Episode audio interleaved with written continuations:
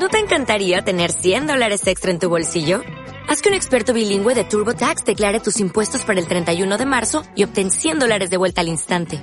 Porque no importa cuáles hayan sido tus logros del año pasado, TurboTax hace que cuenten. Obtén cien dólares de vuelta y tus impuestos con cien por ciento de precisión. Solo con Intuit TurboTax. Debes declarar para el treinta y uno de marzo. Crédito solo aplicable al costo de la presentación federal con TurboTax Full Service. Oferta sujeta a cambios o cancelación en cualquier momento.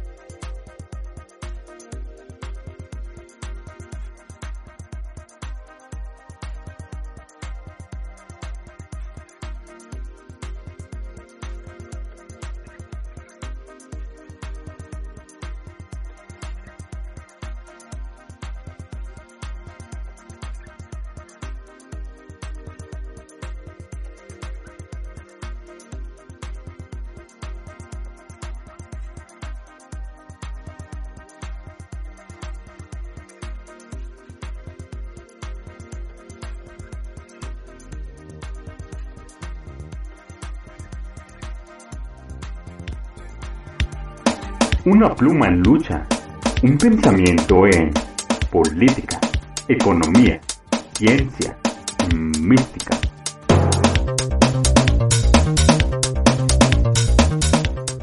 Un pensamiento en Radio Revista Jefao. Una nueva forma de ver la historia de México y del mundo. Una nueva visión con el equipo de la revista Jefao.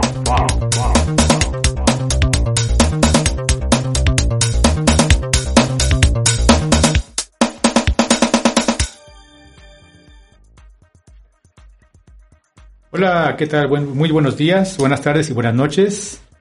Les damos la más cordial bienvenida a todos los espectadores que nos acompañan y que nos escuchan en las diferentes plataformas. Nos encontramos en la Ciudad de México, en este programa en vivo, hoy jueves veintidós de diciembre. Soy Carlos Morales, el locutor del programa, y el día de hoy nos acompaña el arquitecto Benjamín Martínez. ¿Cómo estás, Benjamín? Hola, ¿qué tal, Carlos? Buenas noches, bien, bien, gracias por la invitación. Perfecto. Bueno, pues sean bien, bienvenidos a nuestro décimo octavo programa y de Radio Revista Jefao. Recuerden que nos pueden encontrar en Facebook como Jefao, en Twitter e Instagram como Revista Jefao, en plataformas como Spotify, iVoox y Apple Podcast, también como Revista Jefao. Y también pueden acceder a nuestra tienda en línea. Pueden entrar a la página doble u doble u doble u punto revista jefao punto com. Los invitamos a suscribirse a nuestro canal para poder seguir escuchando nuestro programa semana tras semana y el demás contenido que subimos en YouTube. Para hacerlo, únicamente es necesario picar el botón que dice suscribir y listo. También los invitamos a participar con nosotros en este programa, en los comentarios de la parte de abajo o a los números de teléfonos cincuenta y cinco, cincuenta y cinco doce, noventa y cuatro cuarenta y dos y cincuenta y cinco cuarenta y cinco treinta y nueve veintisiete cero cuatro. Pues bien, vamos a iniciar este el programa, no sin antes este, mencionar un poco acerca del programa anterior, ¿sí? Es el tema que fue precisamente sanguíneamente el mexicano raza pura. Y aquí nuestros compañeros pues nos hicieron, eh, nos dieron a conocer más bien de cómo que es, cómo es que el mexicano, ¿sí?, es de sangre tipo O y que es eh, prácticamente la sangre, sangre que predomina en todo el continente de América, ¿sí? Por lo cual nos dieron de entender que no hubo una migración de Asia a América, ya que la, la raza asiática prácticamente es del tipo de sangre A, por lo que el americano, nos confirmaron, siempre ha sido de América. Asimismo, nos dieron a conocer que no existe un mestizaje como tal, puesto que, bueno, este tipo de sangre aún predomina en nuestros días, ¿sí? Eh, e incluso, bueno, también este tipo de sangre, ¿sí?, se encuentra o lo podemos encontrar en otras partes del mundo. El tipo O lo que nos demuestra que hubo una migración incluso de, de mexicanos eh, a otras partes del mundo en épocas remotas.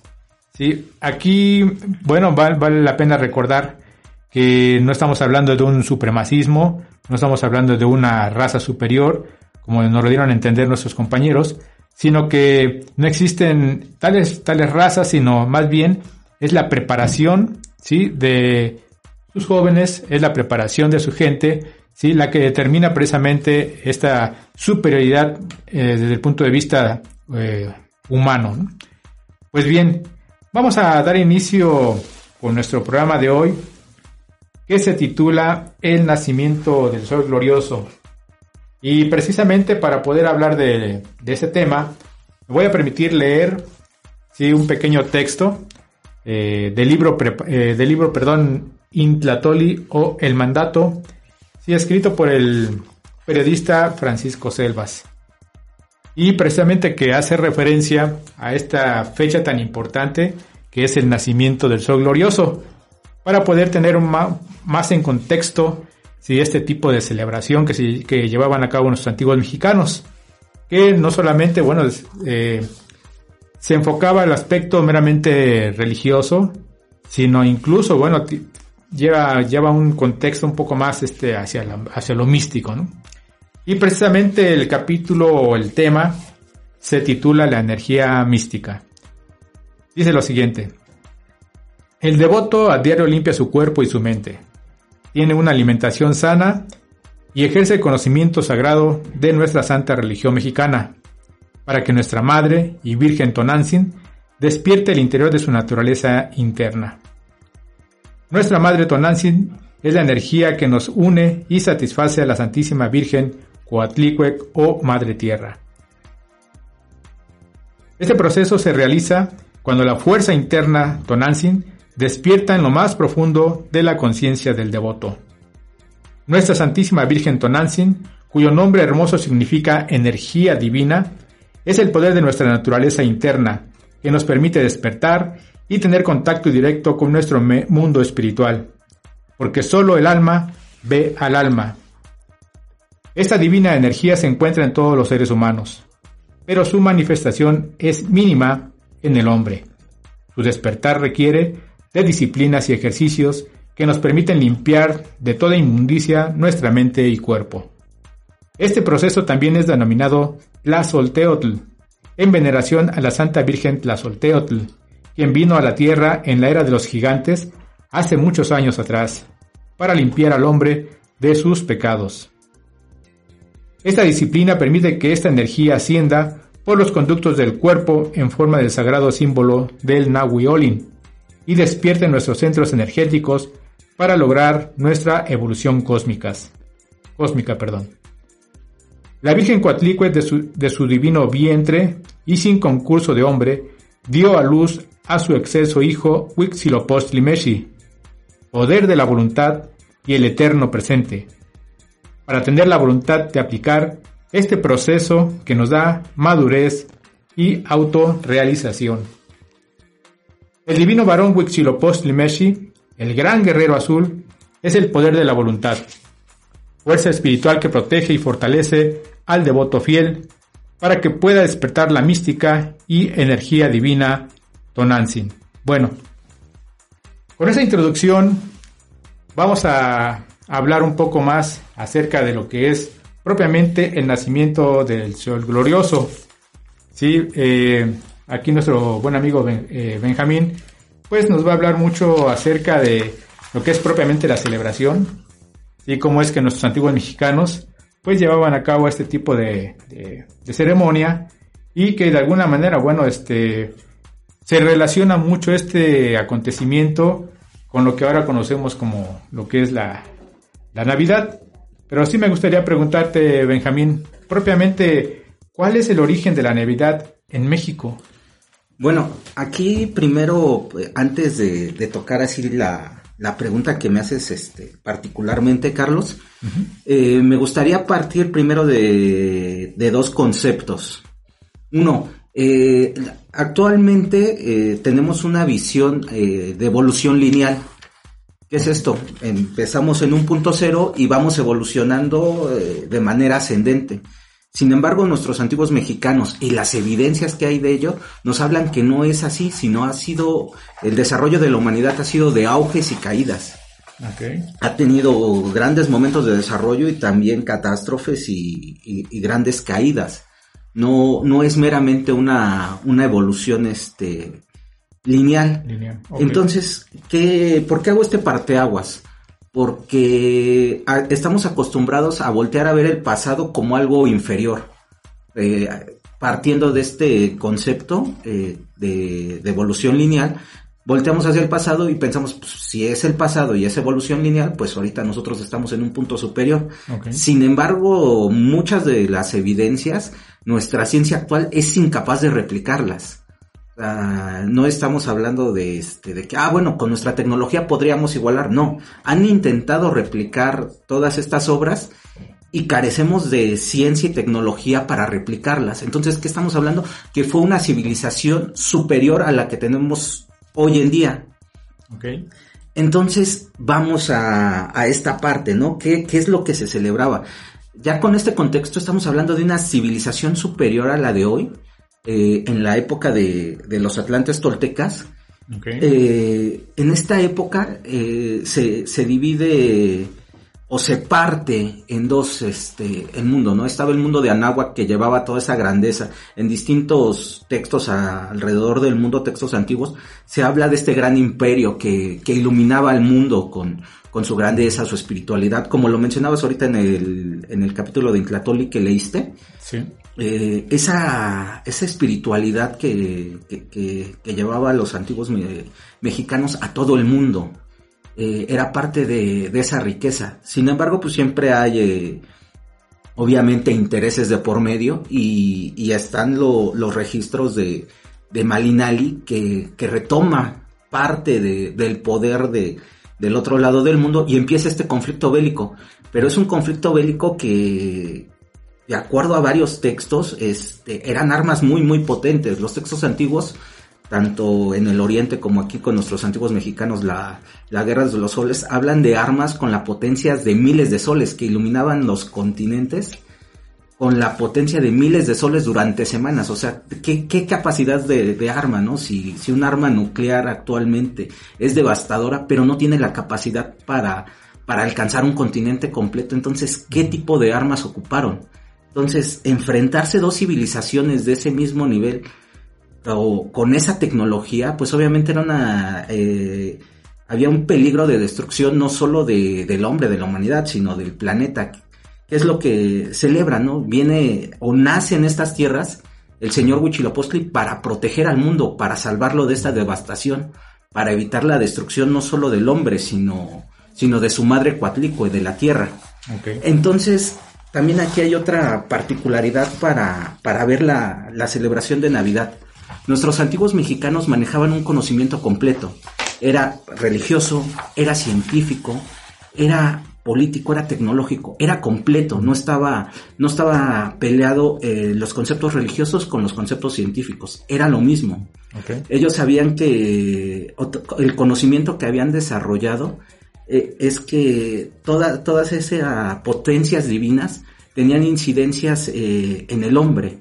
Y no estamos hablando de, de la superstición, ¿no? Ay, es que es beneficiado por el dios Sol y nació fuerte. No, no, no. Eh, hablamos de algo también totalmente científico. Y para que entiendan un poco esa analogía, eh, por ejemplo, lo que sucede mucho en estas épocas. Ahorita que es época de invierno y que los días... son más fríos, hay menos sol, este, las noches son más largas, se dan efectos químicos, o sea, hay una, hay una cuestión cósmica que es una traslación de la Tierra, en qué punto se encuentra, eh, en este caso cercano al solsticio de, de invierno, que, que se encuentra más alejado del sol, que tiene una serie de efectos este, químicos, biológicos, que actualmente se empiezan a estudiar, o sea, realmente son estudios relativamente nuevos, en los que se empieza a ver los efectos de, de todo, todos esos elementos a nivel este, químico, a nivel biológico. Nuestros antiguos mexicanos lo conocían perfectamente. Por eso cuando, cuando se habla del nacimiento del, del señor Huitzilopochtli, eh, es tanto literal, o sea, en, eh, la manifestación de una deidad para salvar al hombre, y, y al mismo tiempo es, este, es esta parte de, de, de evolución, esta parte de prepararse eh, en sí mismo eh, en, esta, eh, en esta etapa, ¿no? Donde se va culminando esta muerte para poder resurgir. Entonces, sí, sí es importante tener esta, esta concepción que actualmente no la tenemos nosotros en nuestra, eh, por lo menos lo que es la cultura occidental, está fragmentada, ¿no? Okay. Y, y es una celebración eh, que se adoptó en todo el mundo, o sea, obviamente fue un, un suceso en esa época que impactó y se quedó guardado en la memoria y en el corazón de todos. Por eso es que todos celebran ese nacimiento en todas la, en todas partes del mundo. No fue un evento aislado que solo pasó en México, Tenochtitlan, en, este, o en la capital de, de los Atlantes Toltecas y, y, y ahí ocurrió, ¿no? No, este fue un, un evento mundial. Por eso cuando se leen todas la, los textos antiguos de todas partes del mundo, tienen, tienen la misma, este, los mismos sucesos. Y obviamente fue algo tan fuerte, tan grande, que tiene que bajar una deidad para proteger al hombre, que es recordada esa celebración con las mismas características, con los mismos matices, y es cuando los investigadores dicen, ay, es que a lo mejor el origen era nórdico, ¿no? Es que el origen era celta. Y, y empiezan a ver, y cuando llegan, este, cuando llega el invasor europeo, era milenaria la celebración del Panquetzalitzin, de la Navidad, ¿no? Okay. Este, Eh, todas en la misma fecha, todas con las mismas características, es porque fue a partir de este, de este suceso en donde se salva a la humanidad, la potencia divina del, del señor Huitzilopochtli se manifiesta y tiene que salvar a la madre tierra de, de la destrucción de, de Coyolxauhqui, ¿no? Pasar este, este auge. Obviamente es aquí cuando viene esta, esta caída de la humanidad. Porque muchos dirán, oye, tanta ciencia, sí, ¿no? Eh, finalmente fue un enfrentamiento, fue una, una devastación. Lo importante es que se logró este salvar a la, a la humanidad, ¿no? E incluso aquí podríamos, este, a lo mejor teorizar un poco, ¿no? Eh, uh-huh. Estas regiones que son desiertos orgánicos, que no saben por qué son desiertos orgánicos, algunos lugares muy, muy este, inhóspitos que, que, que fueron una destrucción masiva inmediata, este, como los mismos polos, los polos no estaban congelados, ¿no? Eh, okay. Están los mapas de Piri Reis que, que muestran toda la geografía que, este, que, que había en los polos con su vegetación previo a, a su congelación y, y fue una congelación súbita, eh, no inmediata, no, no fue, hay una tormenta, no fue algo súbito, por eso hay... Se han encontrado mamuts que estaban comiendo como, como si cayera una bomba, ¿no? O sea, cae inmediatamente, pues lo que, lo que encontró lo, lo destruyó. Y, okay. y es este, ese sería un poco la, la el origen de, de la celebración de lo que hoy conocemos con, como Navidad, okay. este, para nuestros antiguos mexicanos. Bien. Acabas de mencionar algo muy importante, bueno, además del, del aspecto histórico sobre los orígenes precisamente de nuestra... del nacimiento del sol glorioso, que pues, ya lo acabas de comentar, se remonta a la época Atlante Tolteca. Sin embargo, bueno, como bien lo comentabas, hay varios textos antiguos, tanto desde el punto de vista egipcio, romano, griego, donde precisamente celebran esa, este, en este día, ¿no? Que es el tercer, des, el tercer día después del solsticio de invierno, ¿no? Propiamente, ya sea... la celebración de Apolo, la celebración de Ra, la celebración de incluso de, de Krishna en la India, ¿no? Entonces sí me parece muy muy relevante lo que acabas de comentar y yo quisiera de alguna manera este también mencionar que curiosamente esta celebración que acabamos de, de llevar a cabo hace algunos días, la celebración de, de Coatlicue Tonantzin, que propiamente es el doce de diciembre, eh, a mí me llama mucho la atención que curiosamente eh, del doce al veintiuno, que es el solsticio de, de invierno, pues son nueve días, ¿no? Son nueve, así como también son nueve meses a partir de lo que es el, el equinoccio de, de, de primavera hacia el al solsticio de invierno, ¿no?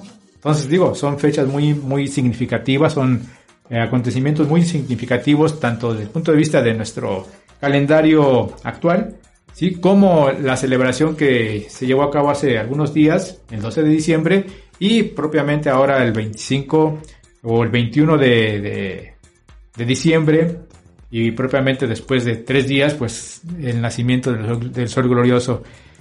Mm, quizás es, eh, digamos, algo muy superficial, ¿no?, de lo que estamos ahorita hablando, pero que muy probablemente nuestros antiguos en aquella época, pues haya sido esta celebración pues muy este, magnánima, ¿no?, al grado de haber poder haber rebasado y haber cruzado fronteras.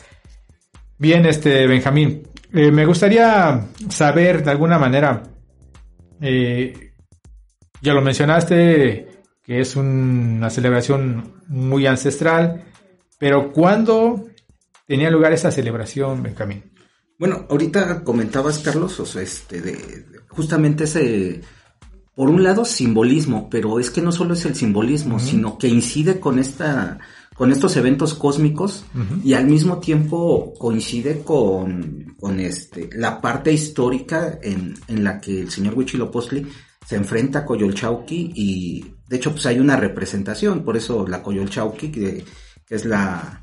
la piedra que está así como partida, está fragmentada. Que existe actualmente en el Ex- Templo Mayor. Eh, bueno, se exhibe, los, ¿no? Se, se exhibe. exhibe en el Templo Mayor y, y en algunos otros museos también exhiben reproducciones de Coyolxauhqui. De, de la Coyolxauhqui. Okay. Este, Coyolxauhqui sería que la, eh, la, la hermana. La hermana. Hermana de, de Huitzilopochtli. Sí, lo de a la, a algunas interpretaciones como la diosa de la luna, ¿no? Hay ah, algunas bien. interpretaciones que le dan como la diosa de la luna.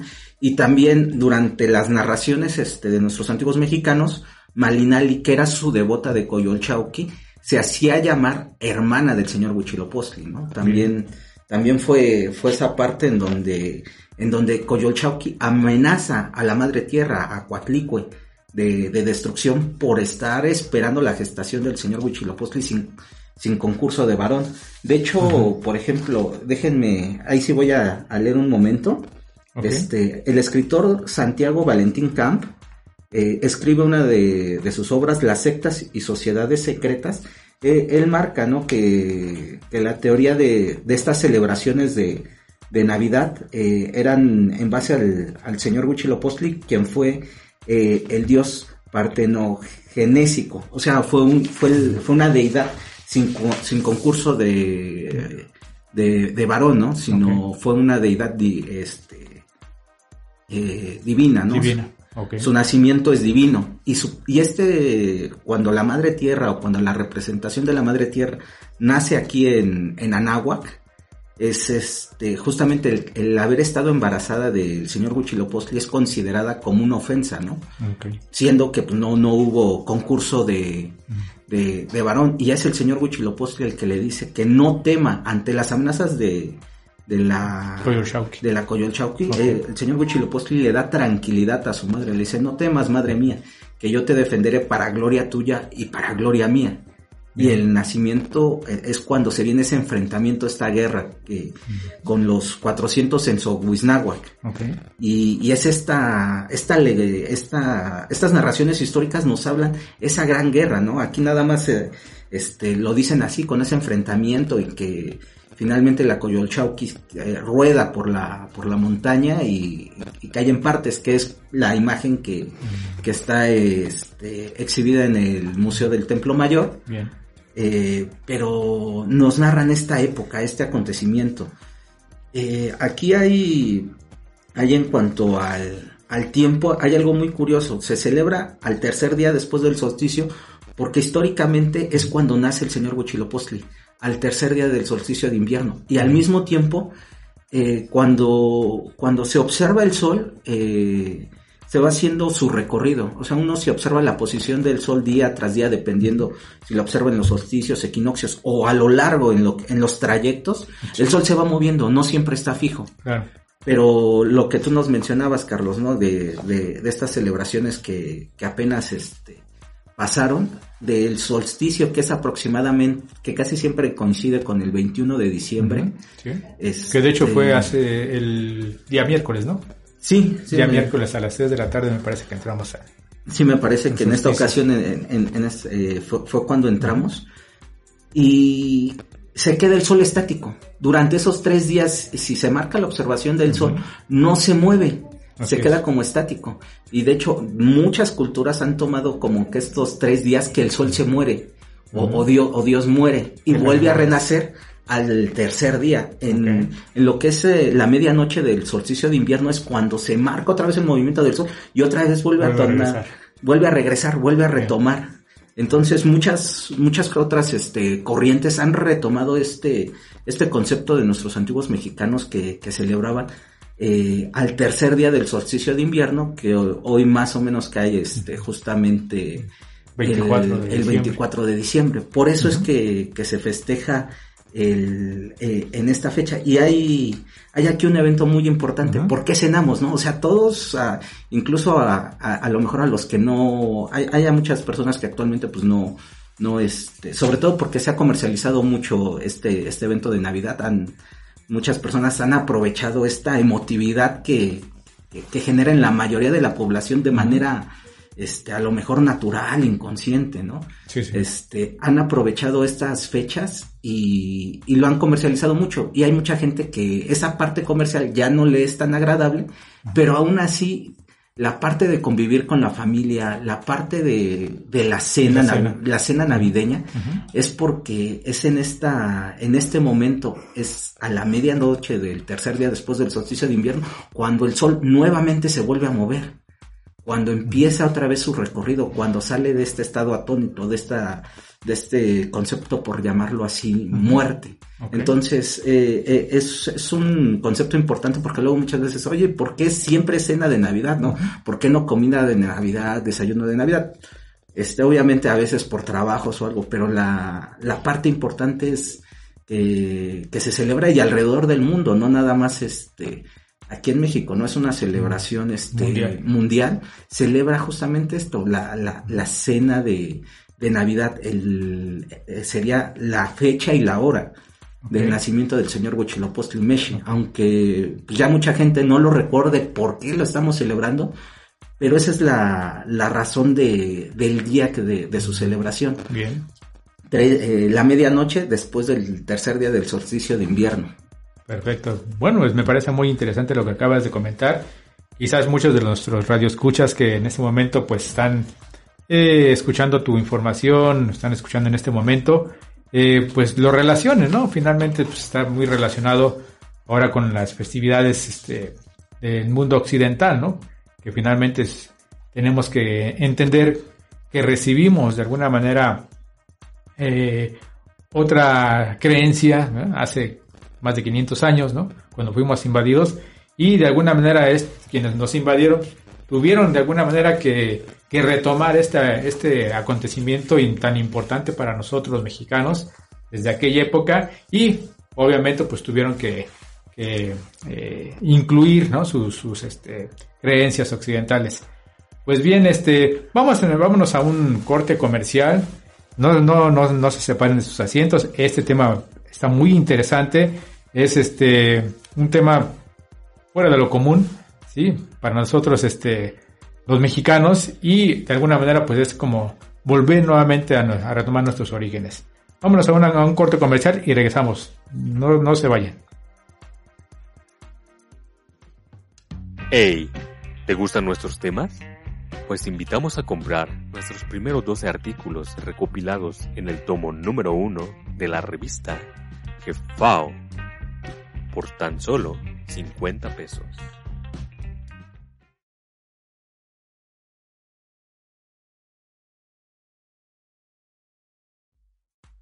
Perfecto, pues estamos de regreso nuevamente aquí en esta interesante charla sobre el nacimiento del sol glorioso con nuestro compañero, el arquitecto Benjamín Martínez.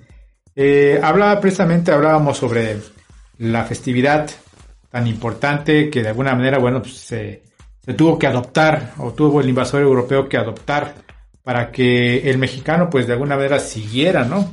Celebrando esta festividad independientemente de los acontecimientos que, que se, que surgieron a partir, a raíz de la, de la invasión.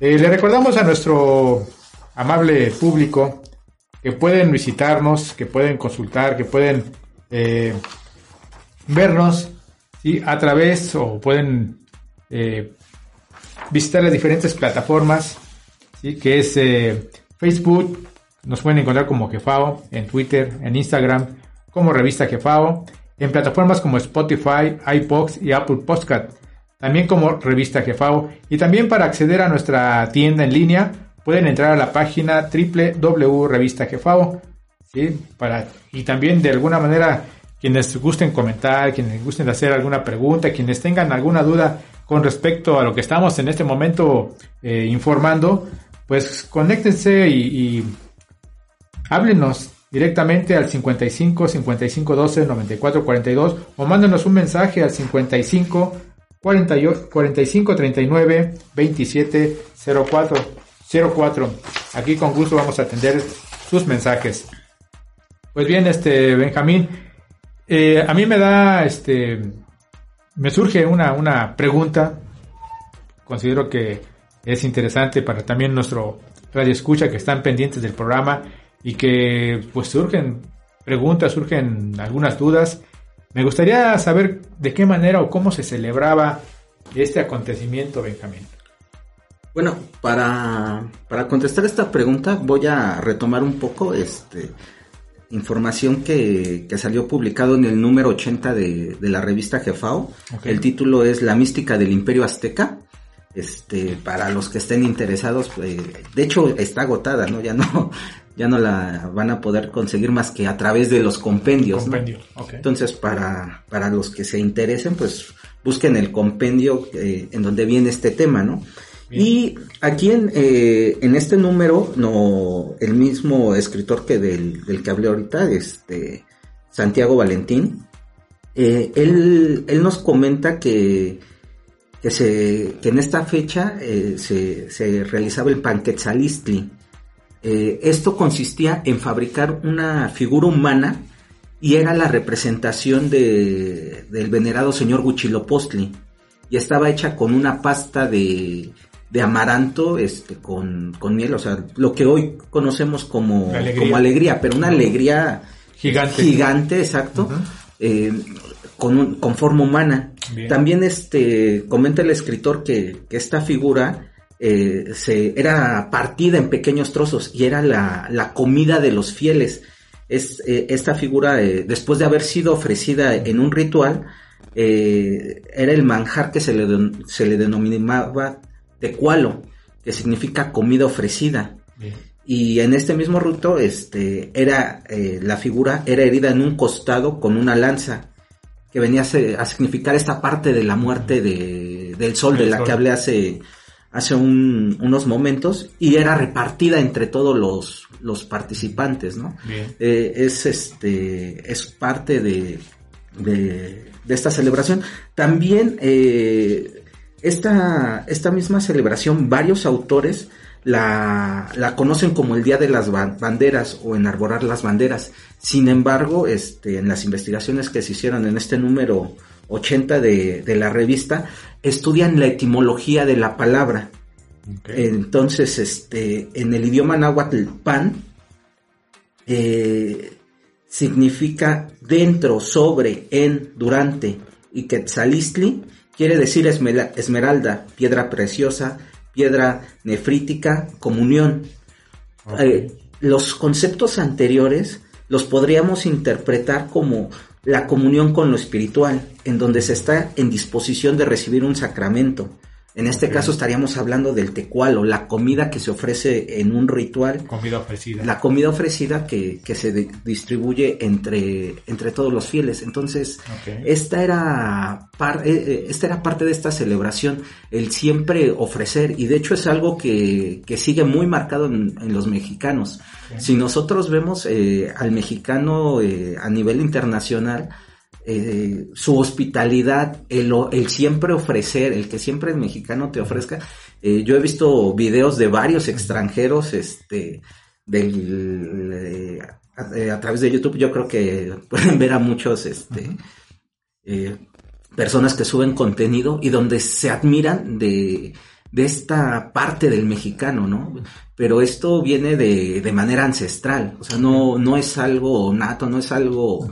este que, que sea algo casual, ¿no? Sino, okay. sino viene de esta concepción. Siempre eh, el mexicano es yo te ofrezco lo que tengo. Por eso es muy común, incluso hasta la forma de hablar, este, cuando se está hablando, ah, sí, es que en tu casa, ¿no? Y, ah. y realmente a veces este llegas, no, no es por cortesía, sino pues cuando gustes nos tomamos un café este en tu casa. Siempre tiene, tiene esa cortesía de, de ofrecer, de dar. Hospitalario. De, de, de ser hospitalario y, okay. y viene de arraigado de, desde estos conceptos en donde el mexicano ofrecía su acción, lo que leías al principio de, de la charla, en donde el mexicano este o el devoto se preparaba y ofrecía su acción para, para, para poder prepararse, para poder romper con todas esas, esas barreras. Es lo que el mexicano sigue sigue teniendo presente de manera natural. Muy, muy diferente a lo que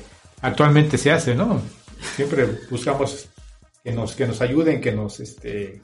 Sí, bueno, hay, hay otras corrientes, este... O que, pedimos, ¿no? O sea, que piden. Pedir, ¿no? Y Ajá, pedir, y lejos pedir. De, de pedir, pues el mexicano lo que hacía era ofrecer, ¿no? Y a la fecha lo sigue... Y lo sigue haciendo. Con sus fiestas, sus celebraciones, en, en el ámbito sí, que sea, el mexicano es muy llenas. Dadivoso, además. Sí, dicen que no hay, pero siempre siempre se encuentra la forma. Para eso estamos este, bien curtidos, ¿no? Bien, este, eso que acabas de comentar es muy, muy interesante sobre la comunión eh, a través de este tipo de, de celebración que es propiamente el tecualo, la comida ofrecida, eh, que bueno, no sé, me parece un, una, una forma, un concepto pues bastante conocido quizás por nuestros escuchas, pero que de manera muy, muy este, diferente, ¿no? Eh, a mí me gustaría también saber, eh, en estas festividades, en estas este, fiestas navideñas, es muy común que al, al inicio del mes, ¿no? previamente instalemos, instalemos nosotros en nuestros hogares, o nuestras familias mexicanas, o el mundo entero, este, un árbol, un árbol navideño, ¿no? Siempre buscamos cómo adornar, cómo eh, colocar luces en nuestras casas, etcétera, etcétera, ¿no? Pero en, en específico eh, el árbol, ¿no? El árbol navideño que es muy representativo. ¿Por qué? ¿Por qué eso se, se celebraba o se acostumbraba a este tipo de, de, de, de acción en, en México antiguo? Sí, sí, claro que sí. Era lo, lo que te comentaba al principio, Ajá. ¿no? Este, este fue un evento mundial. Y obviamente la celebración fue mundial. ¿Y qué es lo que representa lo que hoy conocemos como el árbol de Navidad, no? Nuestros antiguos mexicanos lo conocían como Tamoanchan, el árbol florido, okay. eh, el árbol de, de las muchas esferas, ¿no? El árbol enjollado, de los muchos adornos, de que está lleno de esa belleza espiritual. El Tamoanchan lo, lo podemos... Eh, ver a lo mejor principalmente como la escuela donde se forja y despierta al hombre. Okay. Eh, es, esa, es ese lugar de, donde se preparaban nuestros antiguos mexicanos. ¿Y por qué poner el árbol en estas fechas, no? ¿Por qué poner a la escuela en estas fechas? Exactamente, o sea, ¿cuál es la razón? ¿Cuál es la razón? Porque ese, eh, eh, en esta escuela de, de conocimiento, de, de sabiduría que ilumina o que lleva la tea, esa estrella que ilumina la cúspide de, del árbol, la tea sin humo, okay. este, a, para iluminar y llenar de, de espiritualidad al mundo, es donde se recordaba el nacimiento cada año del señor Huitzilopochtli Mexi, es donde se recordaba este resurgimiento, es donde se daba la oportunidad. Y, y entonces aquí ya podemos eh, hablar un poco de... De, de qué es este, este simbolismo de, de, del árbol de Navidad, ¿no? Se pone porque ahí es donde se recordaba el nacimiento de, de, del sol glorioso. Y okay. tiene incluso varios significados. Uno también es la escuela, pero también es la familia. Ah, bien. Entonces, eh, estas joyas eh, son, son los discípulos. Por eso son... Si nosotros vemos las esferas o, o los adornos que ponemos, son multicolores, son muy llamativos. ¿Por qué razón? A través de ese árbol, a través de ese conocimiento, es como se va forjando al hombre. Eh, lo, lo que mencionabas al principio de, del capítulo, se va, se va haciendo un hombre, se va haciendo una piedra preciosa, ese, ese árbol enjollado que le, que le da vista.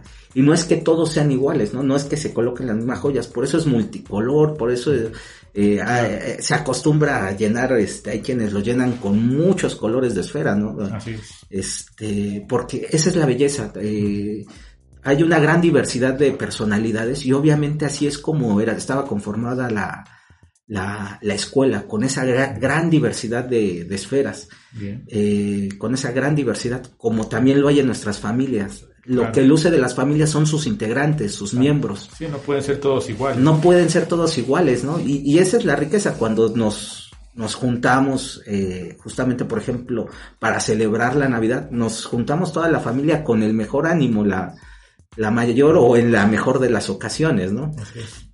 Y, y ahí van luciendo todo, todo, todos esos aspectos. Y conforme va creciendo... Este, se junta la familia, van creciendo los niños, esos niños se llegan a convertir en padres de familia, en este, en, en esos líderes. De la misma forma en el Tamoanchan, esos discípulos se convierten posteriormente en maestros, en guías, ambos se vuelven guías. O sea, son, son analogías muy, este, muy, y, y muy en, unidas. Perdón, y en específico, ¿cuál sería, digamos, en este caso, Huitzilopochtli, qué papel jugaría en ese... ese contexto, ¿no? De, del árbol navideño.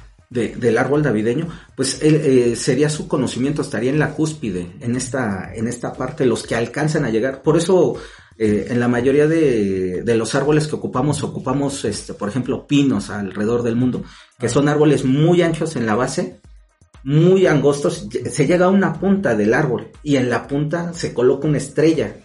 Okay. Que vendría a representar este conocimiento del señor Huitzilopochtli Mexi, que, que da esa liberación o esa libertad, o que ilumina a todo, ilumina a todo el mundo, ilumina a todos los que los rodean, okay. Todo, toda esa luz que, que genera de su propio conocimiento, y, y es un conocimiento ascendente, ¿no? Es como la vida, ¿no? Sí, sí.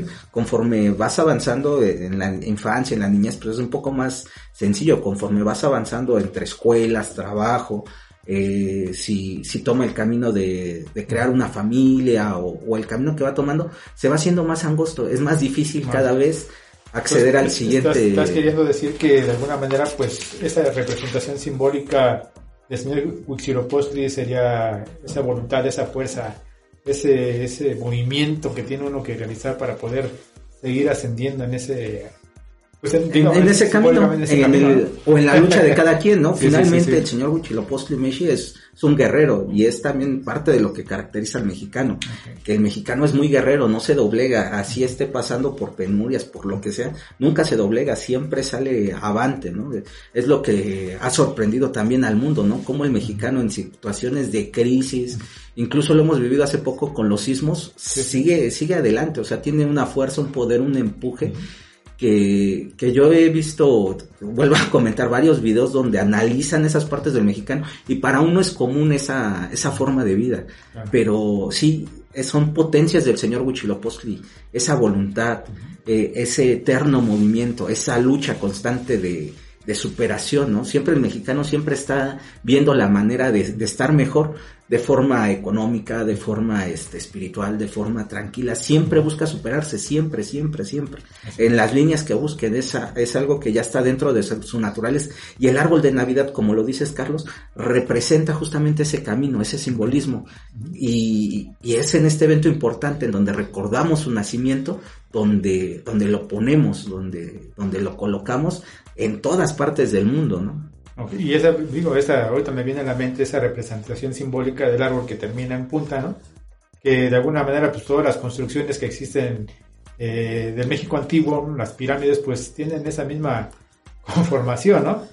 Sí. Que nos da la idea precisamente de ese mundo, digamos, este, eh, inferior, ¿no? Que es más amplio, ¿no? Que es más sencillo, más, más cómodo, pero que sin embargo, para poder subir a la cúspide cuando vamos, vamos a caminar a Eh, a subir la pirámide del sol, por decir algo, ¿no? Va uno este, de, ascendiendo y pues cada, cada escalón se va haciendo un poco más complicado, ¿no? Conforme vamos este, ascendiendo a la, a la cúspide, a eso más o menos te, te sí, refieres. Sí, es exactamente, es conforme vamos ascendiendo en la vida, este, todo se va haciendo, más es más difícil pasar de un escalón a otro, ¿no? Y pasa en el trabajo, con la familia, claro. Pasa en todos lados, ¿no? Este, entonces, para todos los que estén tratando de subir de escalón, el escalón, pónganle el nombre que gusten, no, que no flaqueen, que si sienten que es difícil, sí, cada escalón va a ser más difícil, como lo dices, Carlos, ¿no? Vamos subiendo la pirámide del sol y no es lo mismo subir el primer escalón que ya cuando estamos por llegar a, claro. al último. Bien, pues me parece muy este, interesante esto que acabas de comentar, esa, esa similitud pues que tienen estas construcciones con el árbol navideño, eh, la escuela, la escuela que acabas de comentar que pues representaba lo que es el árbol encollado, ¿no? Y ¿qué otras tra- tradiciones realizaban en estas fechas, Benjamín? Porque sí. no solamente se enfocaban al veinticinco, o el veinticuatro de diciembre o al, al veintiuno de, de diciembre o el solsticio de, de invierno. ¿Qué otras celebraciones más se realizaban aquí en México?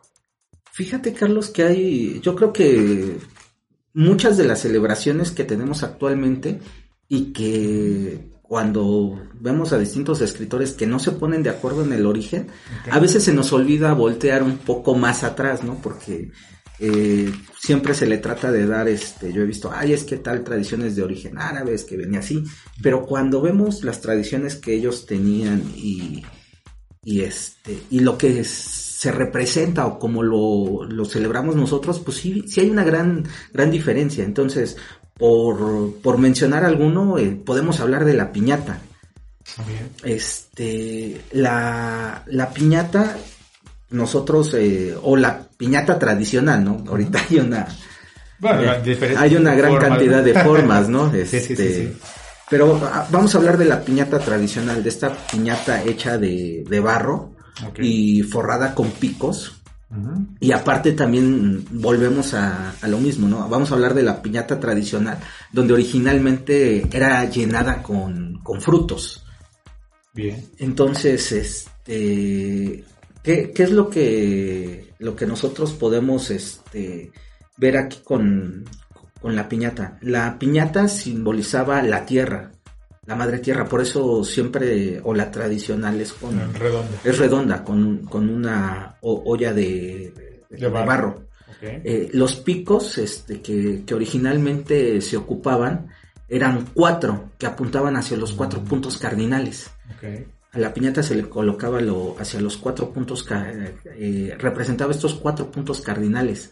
Eh, esta, esta parte que a la vez formaba un Nahui Olin. Es el símbolo, nuevamente, del señor Huitzilopochtli. Okay. Y si nosotros vemos siempre a, a la piñata... Na, tiene, nahui, nahui es... Es cuatro, cuatro. Olin, movimiento. Ah, bien. Cuatro, okay. movimiento. Ok. Este... Para que nuestro público sepa de qué estamos... Sí, hablando. Perdón. sí, a veces... Eh, sí, sí. Este... Nahui Olin es lo que significa cuatro movimiento y... Bueno, si, si buscan este... Hay distintas estilaciones, eh, tanto en estelas... La misma piedra del sol tiene al centro un Nahui Olin. Okay. Es esta... Como cruz podríamos llamarla. Okay. Una especie de, de cruz pero en movimiento. No, no una cruz este tradicional, sino okay.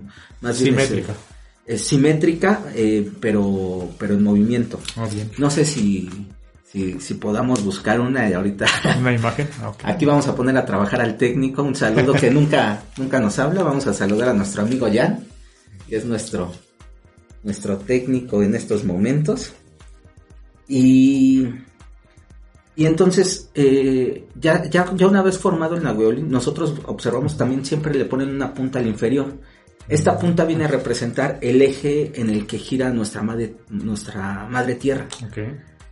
Y al colocarla en, en movimiento, podemos observar que okay. si, siempre que, que, que le damos este, este péndulo, tiende a, a moverse eh, en los dos sentidos. O sea, al mismo tiempo empieza a girar la piñata y se va oscilando de un, de un lugar a otro, ¿no? Okay. Representando lo que es el movimiento de traslación y rotación que lleva nuestra, uh-huh. nuestra tierra. Okay. Ta- también, este, por eso menciono mucho a lo mejor a la piñata tradicional, uh-huh. porque eh, va llena de, de frutos.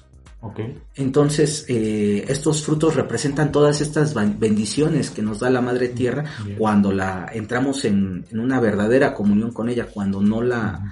no la maltratamos, sino estamos en, en armonía con, con este con, con la madre tierra, pues pues da esas, brinda esos este, frutos. Esos frutos. Bien. Y, y otro de los aspectos este eh, que simbolizan, sobre todo con los niños, pues este si si recuerdan, yo creo que ya en muchos lugares ya no lo practican de, de vendar al A, al claro. niño, algunos todavía los practican, pero yo ya veo que ya muchos ya como dicen, no, no, no, no se vayan a caer, no se vayan a lastimar. Sí, sí, creo sí. que ha cambiado un poco las... Para evitar accidentes. La, las generaciones, a mí todavía me tocó que me vendaran los ojos y me dieran vueltas. Okay. Representa esa parte ahuitpa. Ahuitpa es un término náhuatl que significa eh, sin rostro. El hombre okay. sa- nace anónimo, nace ignorante, eh, sería una, okay. una de las traducciones. Así es como nace el, el hombre, nace vendado de los ojos okay. y viene en este juego con la madre tierra, ¿no? Trata eh, en este juego en donde se venda los ojos, este, se le, se le dan distintas este, vueltas, vueltas. Es donde el, el hombre está perdiendo el equilibrio, así es como viene, ¿no? Este, viene okay. perdido, y creo que muchas veces... Hay muchos, este, distintas épocas nos, ente, nos sentimos así, ¿no? De repente la vida nos golpea. Ajá. Y este, cuando nos va bien, pues estamos como en nuestra zona de confort, pero claro. desafortunadamente hay muchos sucesos en los que nos puede quitar esa zona de confort y no, nos llegamos a sentir así, perdidos, que no, cuando,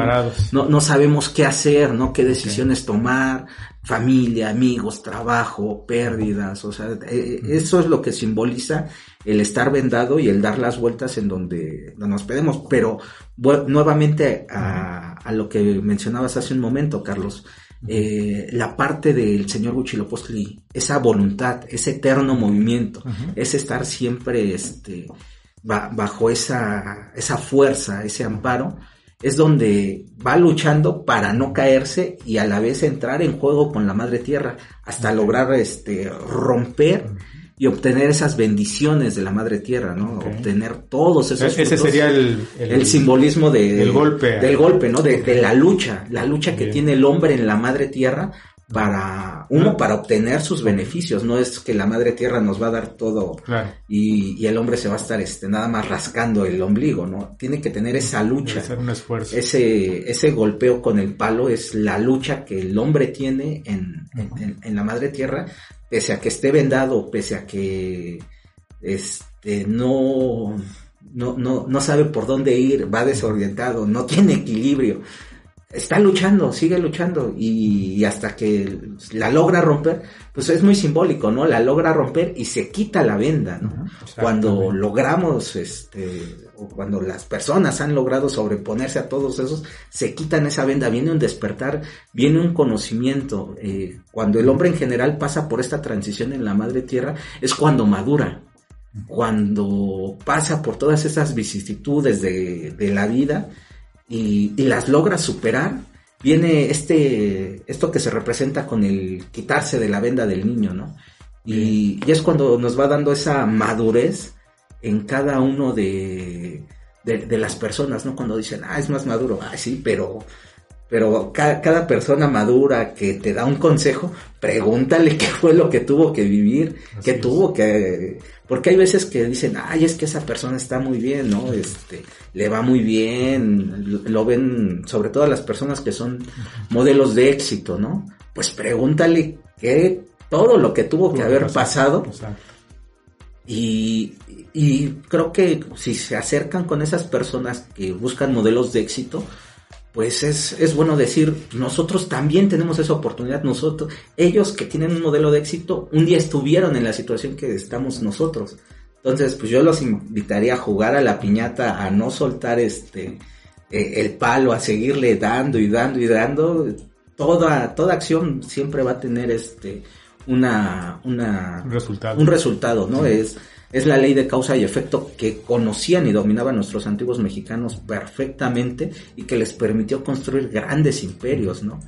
Y, y este simbolismo, simbolismo o este juego de la piñata, pues es, es lo que, es lo que representa, ¿no? Finalmente, pues ya todas las bendiciones que, que recibimos de ese esfuerzo, de, de ese, y quitarnos esa venda, quitarnos esa, esa ignorancia, o sea, somos en ese momento a lo mejor no sabemos qué hacer somos ignorantes, pero si seguimos luchando, luchando, pues vamos a tener un, un resultado, ¿no? Sí, la prueba está en de que, por ejemplo, hace algunos días me tocó ir a una, una posada, una de las famosas posadas, y curiosamente te das cuenta, y ahorita que me estás comentando acerca de pues los diferentes personajes que, que le pegan a la piñata, ¿no? Niños con diferente naturaleza, fuerza de voluntad, ánimo ahí, se proyecta en ese momento su estado, ¿no? Su naturaleza este, interna de alguna manera, ¿no? Algunos que pues le pegan muy despacio, algunos que no tienen el ánimo de pegarle, algunos que, que le pegan con todas las ganas, ¿no? Y hasta romperla. Eso es una, una como una manifestación un, simbólica, ¿no? De lo que es propiamente el hombre, ¿no? Tú te das cuenta ahí de la naturaleza del, del niño, del individuo, y tú dices, bueno, este cuate va a triunfar, ¿no? Cuando le pega con ganas a la piñata, quiere romperla, o sea, quiere to- tomarse el mundo, ¿no? Y los que de alguna manera pues, son un poquito más endebles, más débiles, pues sí, este, la, la rozan con, con mucho tiento, ¿no? Entonces, sí, de alguna manera este, lo que tú comentas es una representación eh, simbólica de la voluntad puesta en acto en ese pequeño eh, juego, ¿no? De, de la piñata. Sí, de hecho, por ejemplo, los mayas le llamaban papul, que significa romper el cántaro u olla, ¿no? Y, okay. y, y los aztecas, nuestros antiguos mexicanos, le llamaban pitzinía, que es romper el cascarón o quebrar o reventar. Entonces, okay. este, pues sí, aquí en ese romper, reventar, pues se puede ver, como tú dices, ¿no? La naturaleza de, de los niños. Okay. Cómo, cómo se van desenvolviendo en la vida. Así los papás es. luego luego se dan cuenta en ese momento, ¿no? Así es. Sí, es muy, muy significativo. Bien, este, Benjamín, pues me gustaría ver si tenemos por ahí algunas preguntas, algún comentario de nuestro público radio escucha, quienes tengan todavía eh, puedan, pueden escribirnos, pero antes vamos a irnos a unos, a unos comerciales, no le cambien, estamos to- eh, tocando el tema del nacimiento del sol glorioso. Regresamos en unos minutos. No del glorioso pasado Atlante Tolteca resurge el valor hombre, herencia de grandeza de la noble familia mexicana. Conoce los fundamentos de la gran ciencia náhuatl, símbolo de la evolución cósmica y resultado de una recia disciplina. Adquiere la sabiduría de nuestros antiguos antepasados con el libro Preparación para la muerte de sí mismo, un libro de Lizacoat.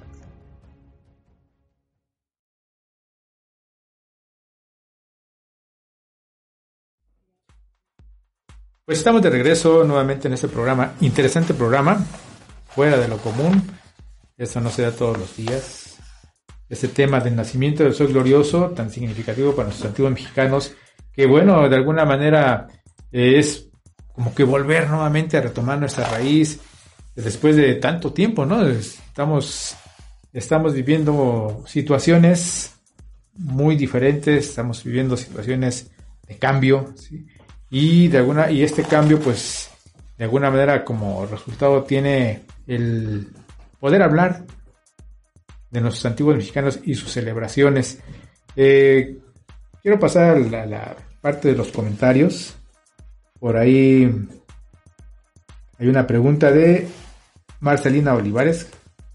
¿Sí, qué relación tiene el festejo del señor Huitzilopochtli con el ser humano?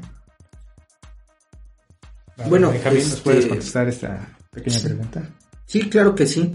Eh, justamente el, el festejo de, del señor Huitzilopochtli, o en este caso en particular a lo mejor de su nacimiento, ajá, pues es el, el su vía, su camino. Eh, finalmente él nace en estas sagradas tierras de Anáhuac y viene a, a crear un, un camino, una guía, ¿no? Es, es el camino que siguieron nuestros antiguos mexicanos de, de superación a través de su propia voluntad, una, una parte de autoconocimiento, una parte de desarrollo. Entonces eh, esta, este festejo del señor Huitzilopochtli pues, es una oportunidad para nosotros mismos encontrarnos con nosotros mismos, que a veces siempre buscamos afuera. No, este camino era buscarse hacia adentro, eh, conocerse a sí mismo, eh, luchar para conocer, estar en esta guerra interna uh-huh. para conocerse y, y, y, y autocontrolarse. Okay. Entonces, este, pues, eh, todo, todo, todo estos, este, todo, todos estos temas que, que se mencionan, eh, es, este, es la relación que puede tener en, con el hombre, ¿no?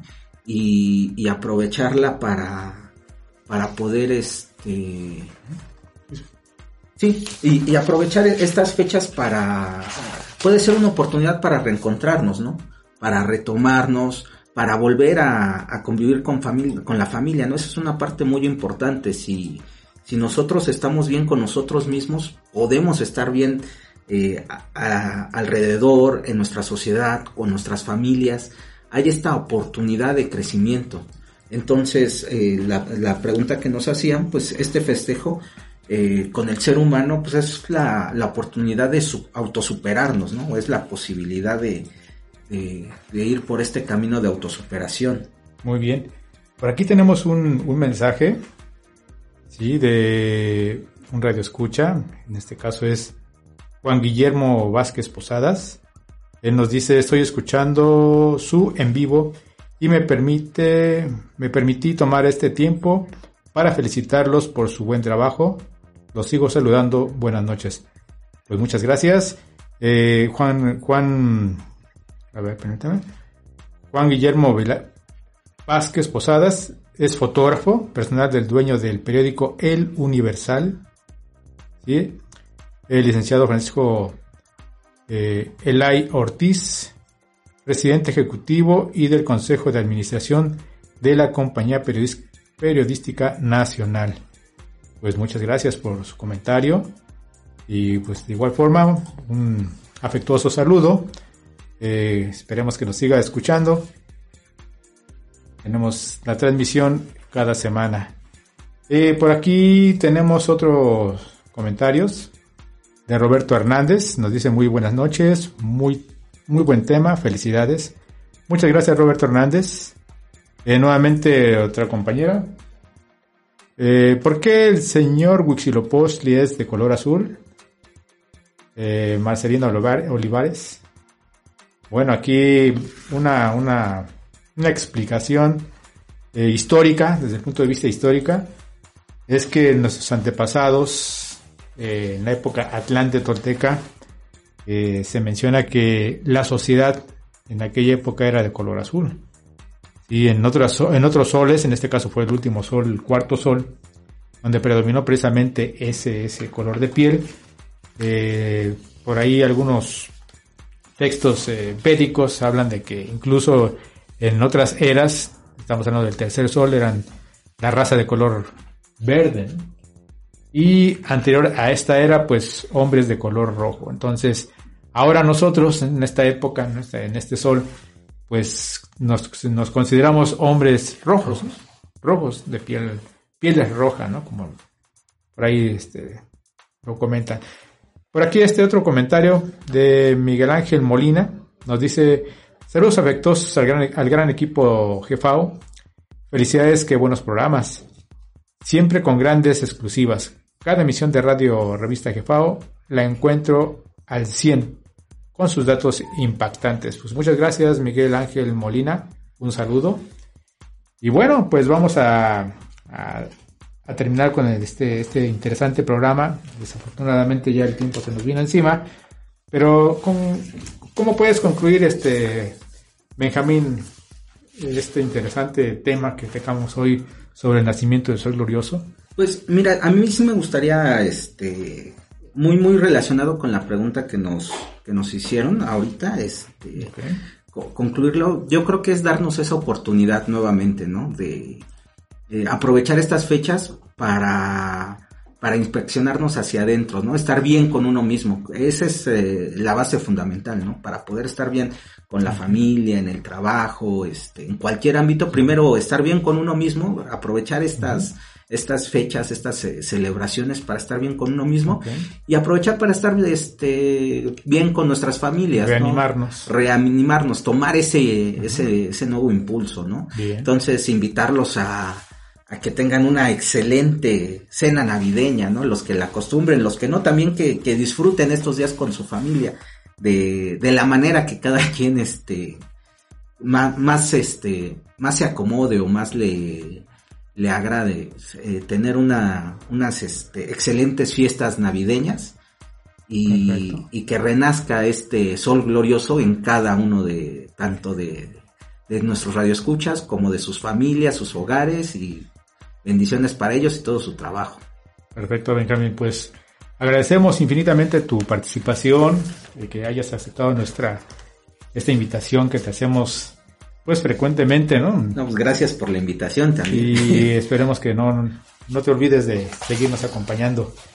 Vamos a, este, a finalizar sí, este tema del sol, del sol glorioso, no sin antes, pues, de igual forma, felicitaros a todos, que pasen una cena navideña con los suyos, que lo festejen de una manera muy agradable, sanamente, y, y recordemos que, pues, eh, por ahí, eh, uno de los de las frases célebres de uno de los textos de, de la revista Jefao, Los Atlantes Toltecas, el derecho a la verdad, donde nos dice que un árbol sin raíces es incapaz, incapaz de dar frutos.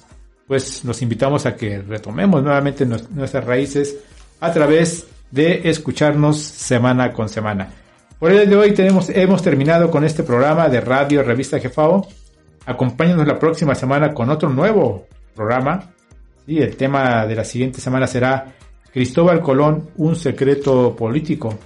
Totalmente en vivo. Analizaremos a más detalle este número de la revista Jefao. No olviden seguirnos en nuestras redes sociales, y si usted está interesado en comprar alguna de nuestras revistas o libros, pueden adquirirlos en revista jefao punto com.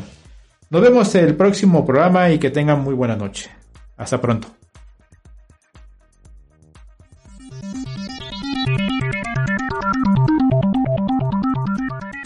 Gracias por escuchar Radio Revista Jefao. Lo esperamos en la próxima semana. Y recuerde, un árbol sin raíces no da fruto.